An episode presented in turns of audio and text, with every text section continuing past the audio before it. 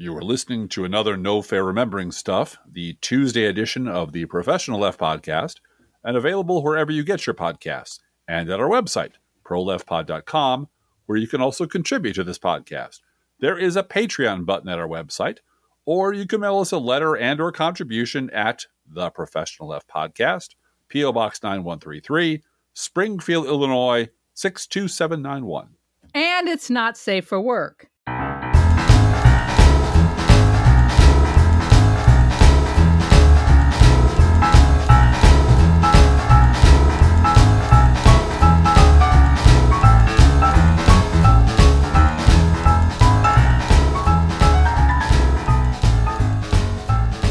And we're opening today's show with a quote from the economist John Kenneth Galbraith, which you're probably all familiar with. Then we're going to run with it. But first, a heads up that I had blood drawn today for lots of labs, and both my wife and I got shots for uh, RSV. Yep. And so if I'm a little lightheaded or thick of tongue, please excuse me for my. You'll be uh, fine.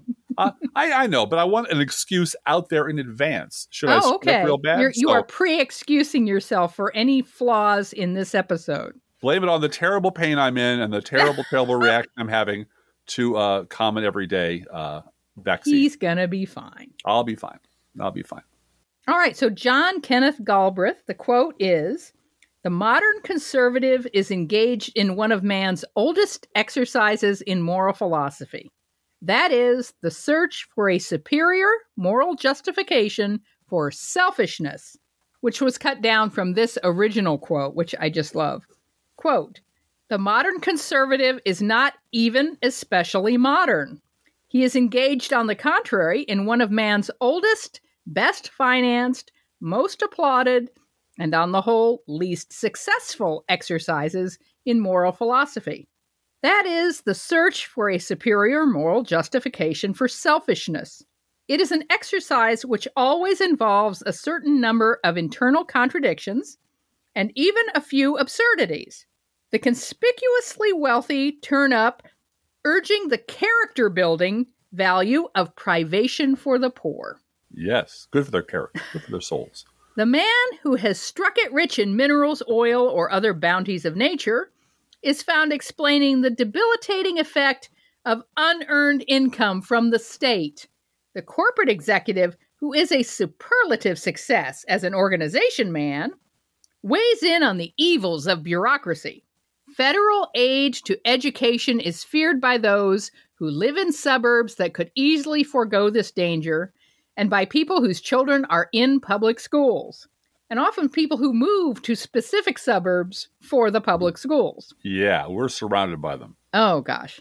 Socialized medicine is condemned by men emerging from Walter Reed Hospital. Social Security is viewed with alarm by those who have the comfortable cushion of an inherited income. Those who are immediately threatened by public efforts to meet their needs, whether widows, small farmers, hospitalized veterans, or the unemployed, are almost always oblivious to the danger. Unquote. Yeah. To which I would add, oblivious because, you know, aid to white people is always invisible. Right. It, you never see it until it's gone. And It's then your you want to know. entitlement. You paid into it all your life. Uh, you've earned it, et cetera, et cetera. It's those people who are the undeserving poor. Right. That, that- until your benefits go away, everything's fine. And when they do, it's the undeserving poor who've stolen them from you Right. somehow. Now, the most depressing part of this incredibly insightful quote is that it's from 60 years ago. Yeah. Six oh, six decades ago. It's from Galbraith's Wealth and Poverty speech, which he delivered to the National Policy Committee on Pockets of Poverty in December of 1963.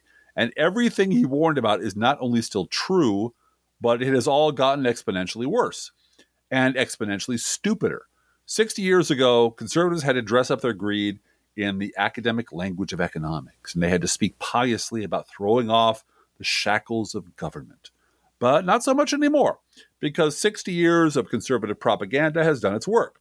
There's a quote by William Burroughs I've used before to describe what has happened to the right over the decades, comparing it to heroin addiction.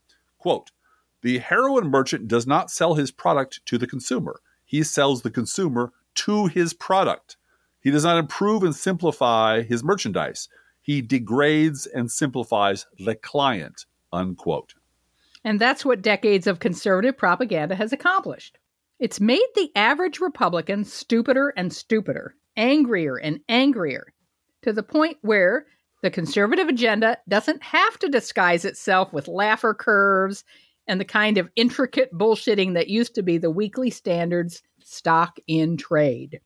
Once the average Republican voter was, whether you call it brainwashed or stupid or repetitive enough and angry enough, once he has been sufficiently degraded and simplified, all any Republican had to do was promise that whatever nonsense they were proposing would own the libs. Gotta That's the, the goal. Own the libs.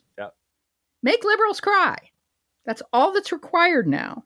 So while Galbraith's original observation is 100% true, it's no longer sufficient to explain what's going on on the right. And you can see that in the speaker's race. Today, right this very No- minute, no, if you turn on nobody knows what anybody stands for. because they stand for nothing. They stand, for stand for absolutely nothing. nothing. No, except except owning the libs. The one making sure liberals are mad by the choice. Yeah. The one thing they cannot do, the one thing they would rather take a bite out of a, a live wire than do, is to make any compromise with the Democrats. Yeah. That's off the table. And then, of course, you blame the Democrats for not, you know, when when things mess. go wrong, you blame Right. the Democrats, right? Mhm. So while Galbraith's original observation is 100% true, it's no longer sufficient to explain what's going on on the right. For that, we need a new dimension to Galbraith. To change it from conservatism is the search for a superior moral justification for selfishness to conservatism is now a machine that generates moral justifications for whatever the right wants to believe at any given moment.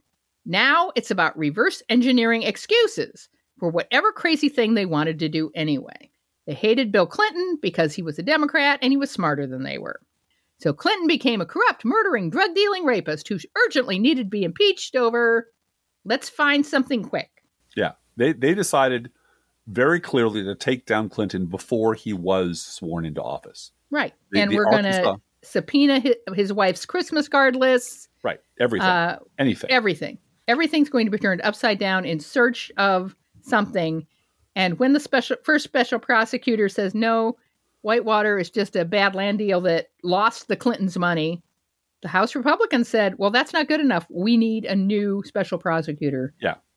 And, Someone and his just job is to find something. His mandate is to not to investigate, but to find something Keep on which we can hang Bill Clinton. just dig and dig and dig and dig. And you know what? They hated Barack Obama even more than Bill Yeah. Clinton. You remember during the first few uh, weeks of the Obama administration, or when Republicans were looking back, going, "Why can't Obama be more like Clinton?" Clinton was such a cooperator. He was so cooperative. He was so compliant. He he knew about bipartisanship. All these people that shit all over Clinton because the previous guy has to be better than the guy we have now. So Mhm. Obama became the devil. They hated him because, let's face it, he was black and he was a Democrat and he was smarter than they were. And this was during the time when they had been completely humiliated by their fealty to George W. Bush. So Obama became, in their minds, a Kenyan Muslim sleeper cell who wanted to murder their sated white grandmothers, thus justifying their hatred and the Republican program of blocking and sabotaging anything Obama tried to accomplish.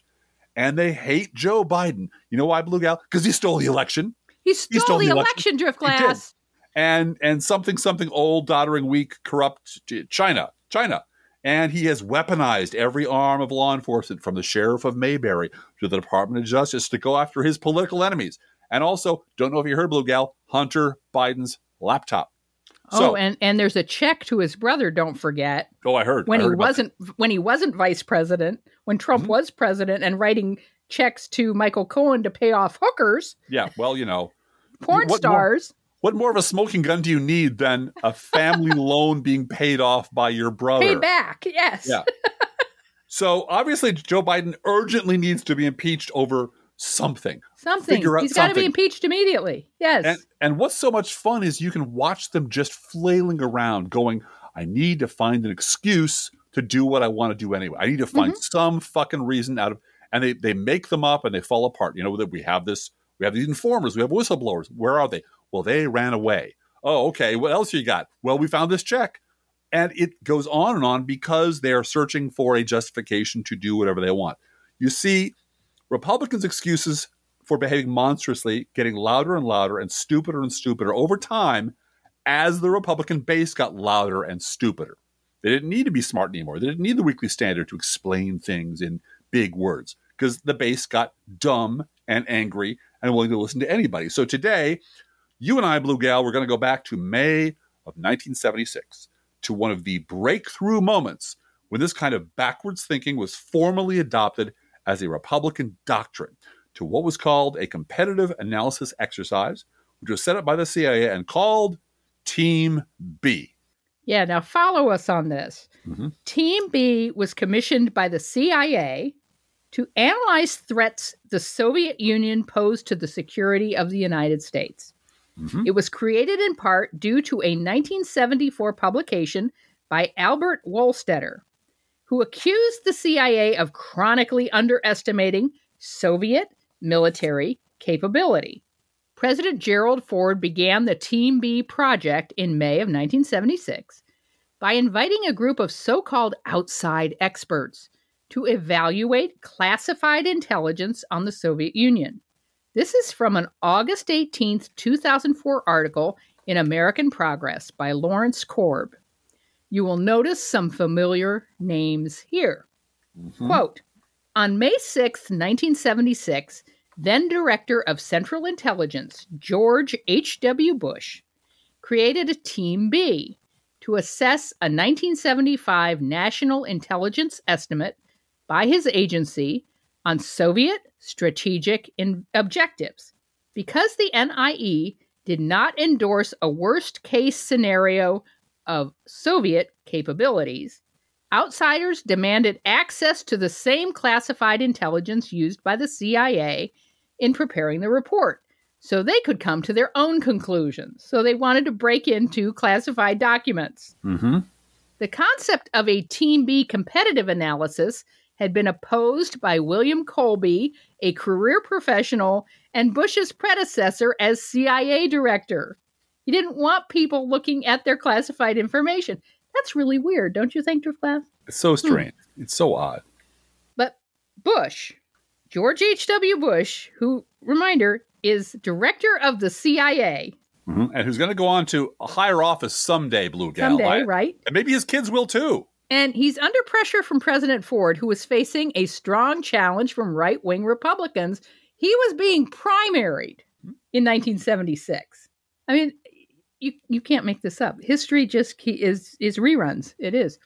All right. So he's facing a strong challenge from right wing Republicans in that year's primary, and Rumsfeld's Pentagon, which was trying to undermine support for Kissinger's detente with the Soviet Union, they caved. They said, "Okay, Fine. We're Bring going to let there be a Team B. They're going to have access to classified information about the Soviet Union right. so that they can analyze it from the standpoint of did we get it right?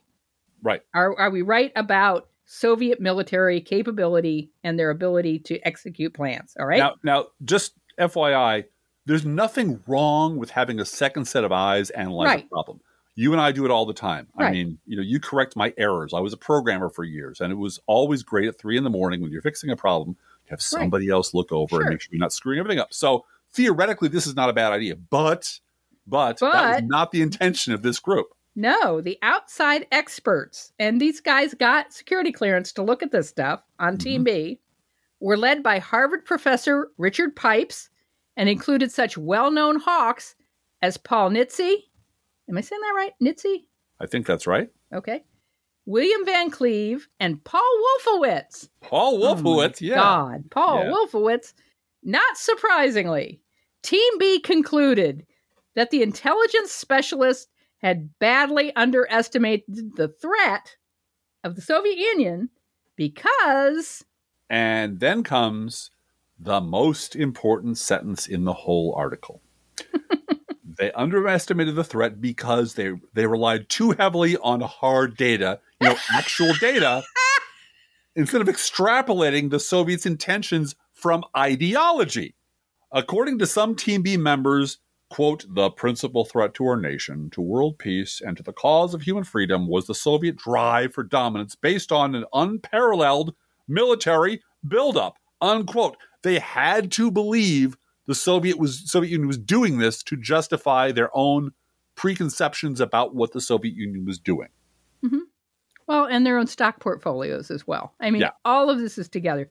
So, right here in the spring of 1976, you have the future architects of George W. Bush's Iraq debacle. Mhm. Men like Paul Wolfowitz, Richard Pipes, Don Rumsfeld, signing on to a political doctrine that expressly said that whatever your ideology led you, wherever it led you, whatever you believed your opponent was up to, trumps any actual data that proved the opposite. We believe that Iraq, we believe that Saddam Hussein has weapons of mass We believe destruction. it so hard. It must be true. Right. And don't forget that before he became Gerald Ford's Secretary of Defense, Don Rumsfeld was Gerald Ford's Chief of Staff. And after he got moved over to the Defense Department, who took his place as Ford's Chief of Staff? Dick Cheney. Enter Dick Cheney. Enter Dick Cheney. The American Progress article continues, quote, although the Team B report contained little factual data, it was enthusiastically received by conservative groups, such as the Committee on the Present Danger, whose members included Ronald Reagan and the President's Foreign Intelligence Advisory Board. But the report turned out to be grossly inaccurate. Go figure. Yeah. For example, it said that the Soviets would have 500 intercontinental backfire bombers capable of striking the United States by 1984. In reality, they had less than half of that, 235. Mhm. Unquote. Now, here's the magic thing about Team B thinking. Not only can existing threats be wildly exaggerated to fit the narrative the hardliners want to sell, but completely imaginary threats can be conjured out of thin air. And the absence of evidence, this is the fun part, the absence of evidence that those threats are real is magically transformed into proof of how advanced and secretive the enemy really is. Yep, quote. And this is uh, th- conjure in your mind the hunt for Red October yeah. when you hear yeah. this. Team B also claimed that the Soviets were working on an anti acoustic submarine, though they failed to find any evidence of one. The Hawks explained away this lack of evidence by stating that, quote, the submarine may have already been deployed because it appeared to have evaded detection. Unquote. They couldn't see it, they had no evidence of it, and that was proof that it was out there and it was very dangerous. Team B thinking was such a useful magic wishing stone that even after reports showed that all such estimates had been completely wrong, Republicans kept right on using it to invent whatever imaginary menace they needed to justify their military budgets. So, for the next three decades, Republicans would assert again and again the existence of imaginary threats or the presence of imaginary alliances to justify skyrocketing spending on defense. They asserted that the PLO, the Palestine Liberation Organization, was receiving training and backing from the Soviet Union, which it was not. They even invented a completely fictitious linkage between the assassination of Pope John Paul II and the Soviet Union. The, the assassination attempt on John Paul II. Yeah, Yeah. It, it, it- Russia's behind it. Soviets behind it. You know this. quote quote In the first Bush administration, the CIA claimed that Soviet spending on weapons had started declining in 1988, and the number of Soviet strategic launchers was staying the same or declining. Then Secretary of Defense Dick fucking Cheney argued publicly that the Soviet Union's efforts to modernize its strategic nuclear weapons were robust and continuous. Moreover, Cheney asserted that there was absolutely no evidence that Gorbachev's ascension had altered Soviet strategic planning, unquote. Remember, this is Dick Cheney asserting with no evidence at all a non existent threat which required immediate money and action. Yep. Mm-hmm. Even when Team B hardliners were out of power during the Clinton administration, Republicans used Newt Gingrich and the Republican House to continue manufacturing non existent threats. So, here comes Christmas. Uh huh. On 9 11, Team B veterans Paul Wolfowitz, Douglas Fifth, Feith? Yeah, Feith. Douglas Feith. Donald Rumsfeld and Dick Cheney knew their golden opportunity had arrived. And you saw that that day in the Oval yep. Office. We have to yep. find a way to connect this to Iraq. Now, many of you know this history already. I mean, a lot of people have covered it. Here's a brief review. Cheney and his gang exploited the shock and patriotism of a grieving nation to transform the war they got, an attack by Saudis launched from Afghanistan, into the war they wanted the conquest and occupation of oil rich Iraq. And they mm-hmm. did it by lying and by manufacturing evidence, by pretending to have secret proof of weapons and alliances which did not exist, and by terrorizing an already terrified nation and our compliant media into believing that if they did not comply with Dick Cheney's wishes, if the Bush administration wasn't granted virtually unchecked power, and if voters didn't return George Bush to the White House in 2004, another, even worse terrorist attack was probably inevitable. Mm-hmm. There's going to be a mushroom cloud, yep. et cetera, et cetera. Yep. And don't right forget now. George W. Bush going around the country and saying Al Qaeda Saddam, Al Qaeda Saddam, Al Qaeda Saddam. Yep. It was brainwashing a whole lot of people volunteered to join the military to go to Baghdad. Right. That's where the terrorists were. Right. And Dick Cheney said, you know, in advance of the 2004 election, he basically, if you vote wrong, you know, expect another attack. Right. And it, it right. was it was ugly. It was brutal and it was ugly and it, it never stopped. They never stopped doing it. Conservatives had at last found their superior moral justification for doing whatever the hell they wanted. Yep. And if you were on the left, if you questioned or opposed the war or attended a rally or spoke out, you were hated like you had never been hated before. You were a terrorist loving, America hating commie libtard, and that was being nice about it. Mm-hmm. You remember the Dixie Chicks and how their career was destroyed mm-hmm. by simply saying they were sorry George Bush was born in Texas? Yep. 12 words. That's all Ended he said. Mm-hmm. And it was the end of airplay on country music radio. Gone. Flat. Shut up and, and sing. And, and it the, wasn't even sing. Shut up. Shut up. yep, we're, and you're then done. Came the, then came the death threats. The yep. the uh, threatened to attack them at their concerts. They should be strapped to a bomb and dropped on Iraq. Yep. And the people who were making those threats pr- felt perfectly comfortable. They felt patriotic. Oh, yeah. They felt like we know. And George Bush was like, "You're either with us or with the terrorists." Those right. are your two choices. You either back George Bush 100 percent or you sided with the terrorists. And those of us who thought George Bush was making a huge fucking mistake and was lying us into the wrong war and fucking it up, we took a, a raft of shit during that period like you would not believe. If you weren't there, it's hard to explain. It it was came awfully close to the blacklists of the McCarthy era. Mm-hmm. That's how mm-hmm. bad things got. And then the whole infrastructure of lies that Bush used to sell the war began to fall apart. Oh no there was no WMD. And Iraq had nothing to do with 9 11. The Iraq insurgency that was killing American soldiers had been created by the screwed up, misbegotten policies of the Bush administration. The U.S. military had allowed the real bad guy, Osama bin Laden, the actual architect of 9 11, to slip through their fingers and escape.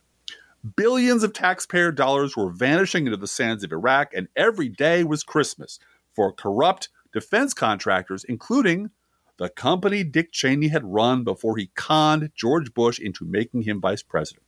Now, a debacle the size of Iraq, plus the debacle of Hurricane Katrina, plus the collapse of the global economy on George Bush's watch, plus, plus, plus, plus, plus, should have been the end of the Republican Party forever.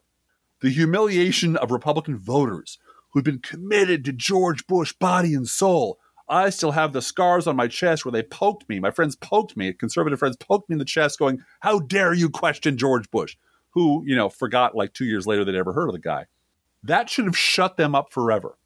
The systemic failure of Republican elected officials should have led Democrats into supermajorities in Congress for the next 50 years. Absolutely. But none of that happened. Instead, this was the moment when the conservative Team B foreign policy mentality came home to roost domestically. And the justifications for Republicans believing things which were patently untrue started multiplying like mosquitoes in stagnant water. Suddenly, none of this was the fault of Republican voters because there were no Republican voters to be found anywhere. There were only independent Tea Partiers who swore they never heard of George Bush, who were completely apolitical until, you know, the Kenyan usurper somehow, for some reason, uh, with the heat of a thousand suns, taxes, deficits, uh, taxed enough already, and uh, we hate Democrats and we love freedom. Mm-hmm. And suddenly, all the bad news about the Republican Party was suspect because something, something George Soros. And George Bush, who? Our leaders are Glenn Beck and Rush Limbaugh. Mega dittos. Mega dittos, Blue Gal, mega dittos. Yep. We on the left shouted about this as loud as we could, but as we watched, the entire Bush administration was bulldozed down the memory hole, not only by the right, but by cable news. Yep. Paved over by the complicit mainstream media who saw this new political movement, the Tea Party, as, you know, both sides. Oh, look at this. Here's There's this new brand- movement. And the story was hey, what about this terrible deficit, Mm-hmm. Which the Bush tax cuts had created? Yeah. And had burned through the Clinton surplus to create. Surplus, yes. Yeah. And what about that communist murder plot against grandma called Obamacare? Yeah, what about that, huh? Huh? And Obama phones, you know, that's a waste of the taxpayers' money. Also, Mm-hmm. he wore a tan suit. Yep. and suit. where's his flag pin? We all need a flag pin. Solyndra. And was Obama even born here, Driftglass? You know, So I, there's this this businessman named Donald Trump who used his own money and says he sent people to Hawaii, and they were finding things that will blow your mind. You wouldn't believe what they found, Driftglass. You won't believe what they're finding out about Barack Obama. There's so many things. So many things. Oh my God, hold on. And where are his transcripts? Where are his transcripts, huh? Huh? Would he even go to college? Is he even a human being? Is he from a different planet? And the Republican base got behind this fire hose of absolutely ridiculous lies because the alternative was too horrible to contemplate, which is they've been fucking wrong about everything their entire life. They'd have to take ownership of being complete idiots and and unpatriotic and destroying America and being wrong, wrong, wrong, wrong. But worse than that, liberals were right. And they would rather take their own heads off with a melon baller than admit liberals were right about anything because they'd already learned that nothing they said or did would carry any consequences for them. And because there was a giant conservative media machine that was perfectly happy to feed them the lies that they wished, whatever lies they wanted, Fox News and Hate Radio would serve up. And they loved, loved hating Obama. They loved it when he cried after a mass shooting. Every tragedy was to them just an opportunity to own the libs, to stick it to the libs. And every time another one of their insane conspiracy theories fell apart, they reacted like Team B reacted when faced with the fact there was no evidence that the Soviets were working on an anti acoustic submarine. The absence of evidence to these people only proved how deep the liberal conspiracy went. Like Team B, Republicans gave up on the idea of relying on actual data completely to justify their deranged beliefs and instead began wildly extrapolating what our sinister liberal agenda must be based on the lies they had already been told about our ideology over and over and over again for decades by hate radio.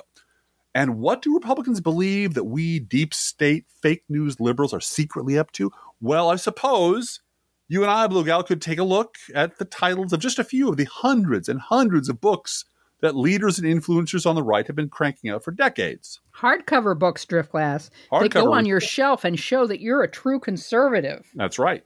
So there's Adios America, the left's plan to turn our country into a third world hellhole. That's by Ann Coulter. And there's Slander, Liberal Lies About the American Right by Ann Coulter. And then there's Mugged, racial demagoguery from the 70s to Obama, mostly focused on Obama, mm-hmm. by Ann Coulter. There's also Demonic, How the Liberal Mob is Endangering America by Ann Coulter. Did she write these in her sleep? Like just I think typed she, out?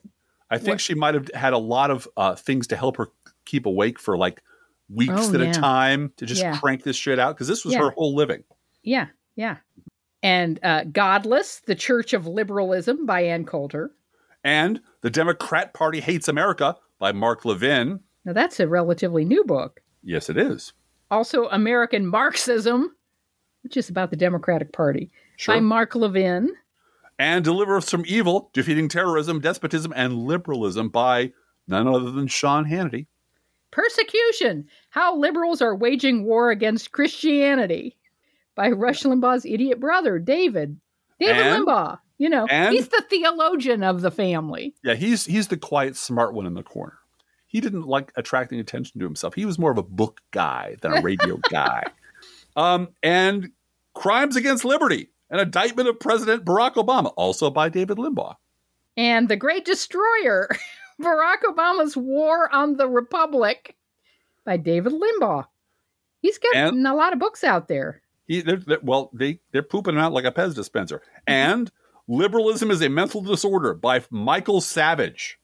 The Enemy Within Saving America from the Liberal Assault on Our Churches, Schools, and, and this is adorable, Military by Michael Savage. And the next one's a favorite of mine because this is, you know, this is the gold standard, according to David Brooks, of the coming conservative renaissance. It is, of course. Intellectual renaissance of the conservative movement. oh yeah, he's gonna he's in the vanguard of that, and he's also uh, he quit Fox News finally over principle. Now he works uh, at CNN, and it is, of course, liberal fascism: the secret history of the American left, from Mussolini to the politics of change, by Jonah Goldberg. The Roots of Obama's Rage. You know, Angry Black Man A very angry black man. by Dinesh D'Souza. Yeah, talk about an angry black man.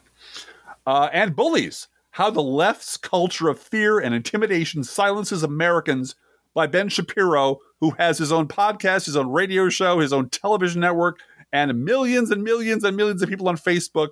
Uh, and yet he is silenced by you He's and I. been Woodrow, silenced by the by the left's culture of fear and intimidation. Yep. You know who's been silenced? A lot of House Speaker candidates by the right's fear and intimidation. I'm not Mhm. kidding. Yep. Uh, finally, Woke Incorporated Inside Corporate America's Social Justice Scam by Vivek Ramaswamy. Remember him? Yeah, ever heard of him? Ever heard of him? He's running for president. There are hundreds and hundreds of books like this, some of which are kind of obscure, of course, but thanks to conservative bulk buying scams, because the right has unlimited money, many of them became New York Times bestsellers and made their authors a lot of money and gave them a very high media profile. They were part of the cycle of escalating conservative hysteria that is the engine of the Republican Party. The fact that they were books gave this garbage a patina of respectability that got the authors invited on to various media platforms. For example, Ramesh Ponnuru was just another minor American Enterprise Institute weasel until he wrote The Party of Death, the Democrats, the media, the courts, and the disregard for human life. Scary, so scary. Then suddenly he was an in demand deep thinker who had since faded back into the woodwork, but to this day still remains on the Rolodex of both both Ben Shapiro and Joe freaking Scarborough. I remember being in the office of my kids' elementary school back in 2008, Mm-hmm. and a mother walking in and t- chatting with the secretary and saying, Have you read the new book by? And it was, you know, Mark Levin. Right. Oh, it's And so she good. thought she was being an intellectual, Oh yeah, yeah. bringing this up. I, know people, pillars of this community, who Yeah. have on their shelves the um, the Christopher Ruddy book about the murder of Vince Foster. Remember Vince that shit? Foster, yeah. and, and still believe it. Still No, absolutely believe Vince. Foster was murdered. Yeah. That's Swear on their children. Yeah, yeah, Yeah. And because this is no fair remembering stuff, we also remember that even after far right wing lunatic Michelle Malkin had written garbage like, quote, unhinged, exposing liberals gone wild in 2005, and, and I'm not making this book up, right. she wrote, In defense of internment, the case for racial profiling in World War II and the War on Terror. Mm-hmm. And after writing that book, she was still invited on to ABC's premier Sunday morning public interest program this week with George Stephanopoulos to hype her other book, her other other book. and this book was called Culture of Corruption Obama and His Team of Tax Cheats, Crooks, and Cronies. which was published mere months after Barack Obama was inaugurated. And and you've noticed Yeah. When, did, she, sign have- the contract to write that book? Yeah. When did she start writing it that it was in publication just a few was, months after you he's inaugurated? Yeah. Oh, Yeah. Once ravings and slander have been turned into a respectable book, those ravings and slanders were repeated endlessly on hate radio and Fox News because you always want to have someone on that just has a brand new book out mm-hmm. where, like stone soup, even more ingredients can be added. Mm-hmm. All of which is then recycled into the next iteration of Republican madness and panic. Mm-hmm. Now, but Driftglass and Blue Gal, you might ask, are these examples all from deeply committed lunatics and grifters who crank out hysterical lies for a living? Yes, they are.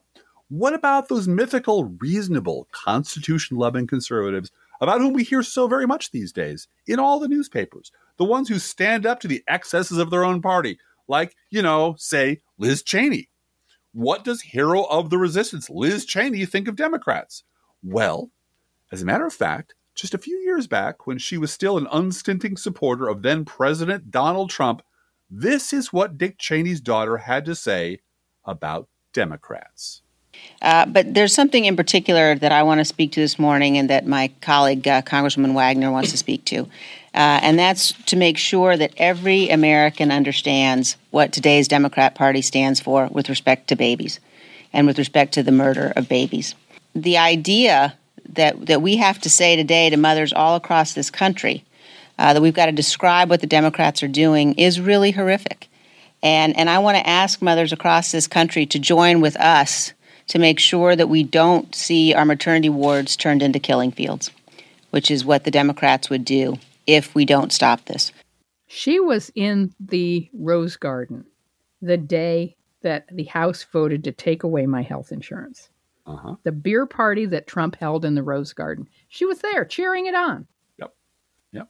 So, for decades, if you were an uncommitted, both sides do it mope, or even if you were a conservative but were part of the respectable media that put a high gloss on terrible conservative ideas, I'm looking at you, Brit Hume, it was easy to ignore what an absolutely unhinged, liberal hating, free fire zone conservative media had become.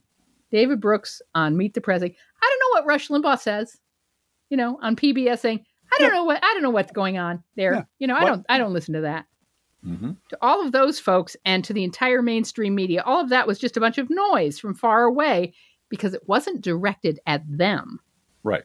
Harmless. which is what happened to Kathleen Parker, who had been one of the Washington Post conservative op ed writers for decades and was in 2008 a frequent guest on Meet the Press and The Chris Matthews Show as the conservative. Mm-hmm. Very respectable. She blithely ignored the entire conservative media ecosystem as a kind of raucous, embarrassing sideshow. And then in 2008, she dared to write a column about Sarah Palin's qualifications to be vice president or lack thereof, Mm-hmm. and was shocked to find her party is full of vicious, threatening, delusional freaks. Yep. Here's an excerpt from her subsequent column. Quote, Allow me to introduce myself. I am a traitor and an idiot. Also, my mother should have aborted me and left me in a dumpster, but since she didn't, I should off myself.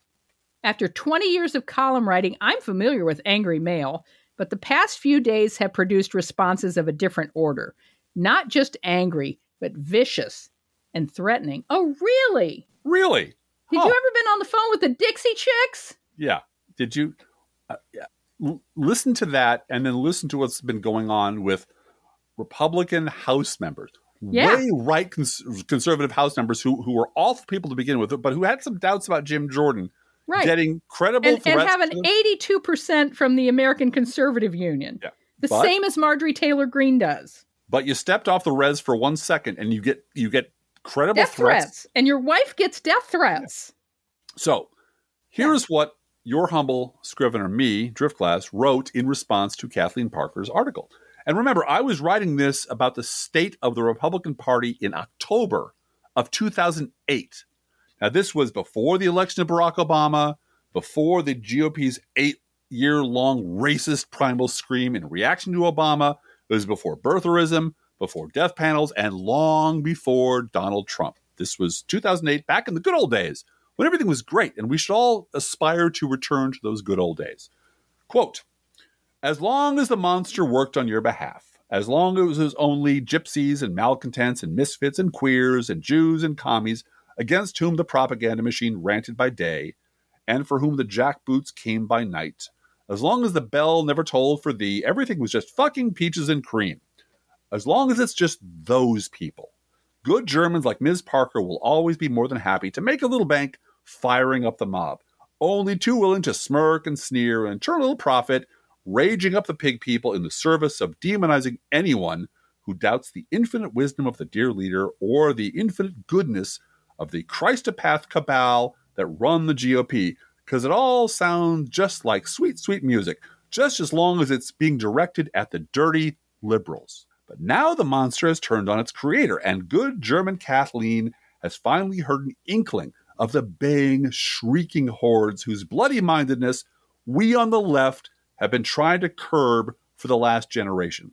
So, as a newly displaced pundit stranded in liberal Casablanca, let me save you some time and trouble by telling you what won't work.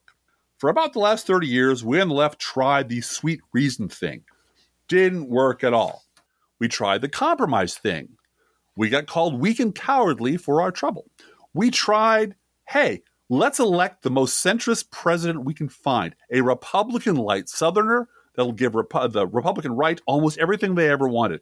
He'll give them welfare reform and NAFTA and DOMA and GATT and a balanced budget and surpluses and a bunch of jobs and a military victory. We tried all that. And for our sins, for our sins, we got eight years of partisan hearings, government shutdowns, slander, and impeachment because while conservatism might have been a movement once upon a time, too many of us failed to realize until it was too late that today's conservatism is a moral dumpster fire.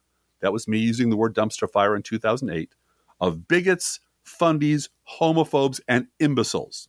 It is a disease that took over the country by screaming that everyone who disagreed with it was a God hating traitor. And if you expect one iota of pity anyone on this side of the moral universe for finally getting bitten by the mad dog you've been feeding all these years, you can go fuck yourself with a steam hammer.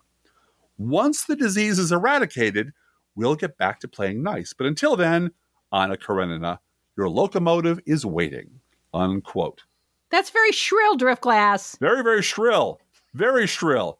I should put it in a book. Jump it You'll forward. never be on Meet the Press. No, but if I jump it ahead, I don't know, 15 years, maybe I can pass myself off as Rick Wilson, and then it's then it'll be it'll be wise, edgy.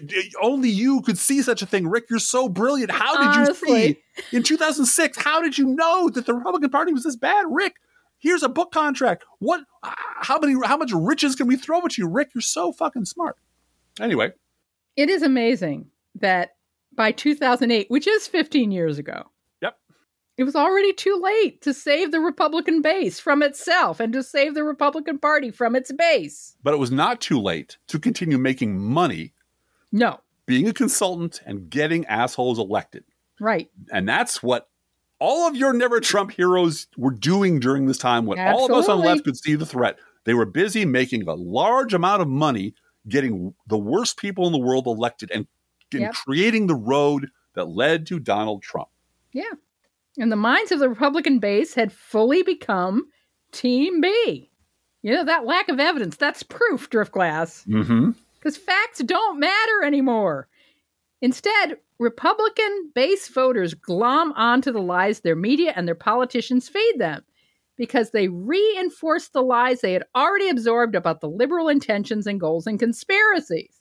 And whenever one lie falls apart, it's replaced with another lie, or it's propped back up by blaming Soros funded liberal media, because that's how deep the liberal conspiracy goes, Driftglass. Mm-hmm. Or if you manage to finally back a conservative into some corner from which there was no escape, they just shrug and say the magic words, which had been taught to them by the respectable media. You know, both sides are equally bad, Driftglass. It really is both sides, Blue Gal. It really is just both sides. And then they go right back to listening to hate radio all day and watching Fox News all night. And I want to get just a little deeper into this because QAnon is like the ultimate yeah. Oh, yeah. No, it's just end game of this. Whatever I feel is true. Whatever I feel is true. I feel that Democrats are drinking baby blood. Right. Must be true. Must be true. Uh, you know, if if it's not taking away my guns, it's taking away my gas stove. Right. Bastards. The bastards. Uh, we there are two militaries. Mhm. You know, one of them is loyal to Trump, and that's Trump is pres- still president, and JFK Jr. is coming back, and he's going to be Mhm. uh, president with Mhm. his dad. And we're we're down at Dealey Plaza waiting for them to drive by, right? That's right. Wave, wave to the nice man as he goes by. He's he's the and that short, hairy, uh, ethnic-looking guy who we are sure is JFK Jr. Mhm. because he wears a T-shirt and will you can pay him to get a picture taken with him. Uh, yeah, I mean, all of this is Team B thinking. It's I feel like Cheney and Rumsfeld and so forth had a financial interest Yes. in simply, you know, Rumsfeld, all these guys, just Yeah. financial interest in making sure their military industrial complex people, their the stocks will keep going up and we will keep having military spending. That Well, that- was that- their goal. The point right? of the, the point of the Galbraith quote was a superior moral justification for greed. Greed. Yeah. Yeah, it was Yeah. simple that we want to make a lot of money and we need to find a reason for selfishness and greed that is morally defensible. So we Yeah. invented this whole weird Reaganite infrastructure of government's bad, uh, supply side economics, Yep. Laffer curve, tax Yep. cuts for billionaires. And all of that was justified by freedom and freedom from regulation and freedom of your Yep. soul and blah, blah, blah, blah, blah. But now in the age of of Citizens United, No. all the dollar signs are coming from fundraising from stupid billionaires and the stupid base. Yeah. And so telling them that their enemy is, you know, out to get them and you have to send $5 or even just $1 Mhm. to Donald Trump's defense fund, which is his political action committee. Mhm. And Marjorie Taylor Greene's political action committee can buy her a $92,000 SUV hmm And shrug. for with no consequences. Mhm. I mean, that's just allowed now. And and I feel like we're we're going through that robber baron era again, The Gilded Age. Yep. the Gilded Age, Yep. only with political action committees and text fundraising messages. You know, mm-hmm. send five dollars or you're a Democrat is one of the things that Trump did. You know, we're going to put you on the list of Democrats if you don't fund if you don't send us money soon. We've noticed you haven't been in communication with us recently. Are you disloyal now? Don't you? Aren't you a loyal member of the have you become a Biden Democrat now? Yes. But Yeah. this is all. This is all the poison fruit of seeds that have been planted and carefully, Right. carefully husbanded for decades. Right. This is all the result of a thing. This is not the thing. This is the end result of a thing. And Yeah. one thing you're not supposed to talk about in the mainstream media or on your Never Trump podcast or anywhere Mm-hmm. but here really is how we got to the place where making shit up out of whole cloth, Mm-hmm. declaring it to be true, putting some asshole in a suit on Newsmax to nod his head and say, "Yep, sounds like sounds right to me, Phil," and that turning into an, uh, something you can impeach Joe Biden over. hmm That whole long process is the process that nobody who participated in it or made money from it wants to talk about. They just want to talk about suddenly and spontaneously the GOP base lost its mind and believes crazy shit. And who could have figured? And what are we going to Yeah. do? And by the way, the dysfunction in the House of Representatives is the is the Republican Party can't elect a speaker because Democrats won't cooperate. It's Right. the Democrats' fault who did it. It must be the Democrats because the only thing you're not allowed to consider if you're on the right in the House is making any alliances or overtures to Democrats. We are the devil. Just ask Liz Cheney. Yeah. We're baby killing monsters. We are quote unquote pure evil. That's what the responsible Republicans were saying about Yeah. us. But Three years Driftglass, ago, on the other hand, Driftglass, Mhm. on the other hand, there are some great people at Fox. I, I heard I've heard that story. Mhm. And and and that enabling of Rupert Murdoch and Ro- Roger Ailes to have a, a significant toehold in the New York City, and don't forget they put Fox headquarters in Manhattan yes, they did. for a reason to buy legitimacy and have this dangle this hiring opportunity all the time to people who had, you know, a Park Slope mortgage Mhm. in the media. so that well, we can't say too much about Fox. I might need to work there someday. Right. Well, and they would hire basically defunct, respectable media people. Bill Right. O'Reilly had a real media job, and Brit Hume had a real media job, and Tony Snow had a real media job. They would hire these people who were at the you know the ass end of their careers, Mhm. and and squeeze the last drops of respectability out of them. Right. You know, because oh, well, I know who Brit Hume is. I he used to read the weather and the news, and, and when I was twelve years old, he's right. and they would steal respectability from these people to hype the crazy shit they were selling to the base. Yep. And then the problem with that is that it's never enough. Reality always catches up with the crazy nonsense and it always falls apart. And you can either say, we fucked up. We were wrong. We were wrong. We're not going to do that again. This doesn't work. Or you, you go deeper. You go you deeper double and deeper. down and you wind up violent. That's what happens. Yes, you do. You wind up with death threats to congressional spouses. well, and you wind up shooting up a pizza joint because Yep. Yep. I heard somewhere that something happened and I feel I have to protect true. the children in And- the and- basement that doesn't Exactly. exist. and Yes. and my entire media ecosystem that I'm saturated in because I'm too lazy to change the fucking channel Yeah. is telling me that whatever I feel is true is true. And Mhm. Democrats are devils and anything is acceptable to stop the demons from coming back and taking over our beautiful country and destroying it. You know, uh, January 6th was Antifa West. It was. I don't know Everyone if you know that. I feel it. Well, it, it was a combo Black Lives Matter, FBI, Antifa psyop operation. and because oh, we weren't to blame, good. And and you could hear people like on the one hand saying January 6th was justified Yeah. and legitimate and And patriotic. On Ashley the other Babbitt hand, died for our sins. Yes. and on the other hand, it was Antifa. And yeah. and you can you can see as if it's a, an, an ant colony, an ant Yep. farm. You can see the inside of their brains just melting down because they have no longer any attachment to reality because Right. they've been taught over and over again that whatever the hell you feel about those devil Democrats is probably true, and you should probably do something about it, like you know, electing Donald Trump. Right. Right. Thank you for listening. Don't forget, we really need more Patreons to make this podcast fly. So if you can spare five bucks, please spare five bucks. Mhm. And visit our Patreon at patreon.com slash proleftpod. And thank you for that. I believe we're going to get several thousand uh, new people on this podcast in this episode, each giving us hundreds of dollars. Oh, know you believe that, huh? I feel it's true, therefore it must be true. We'll see you next time. Bye. The Professional F podcast No Fair Remembering Stuff Tuesday edition is produced under a Creative Commons license. Copyright 2022 23, DGBG Productions.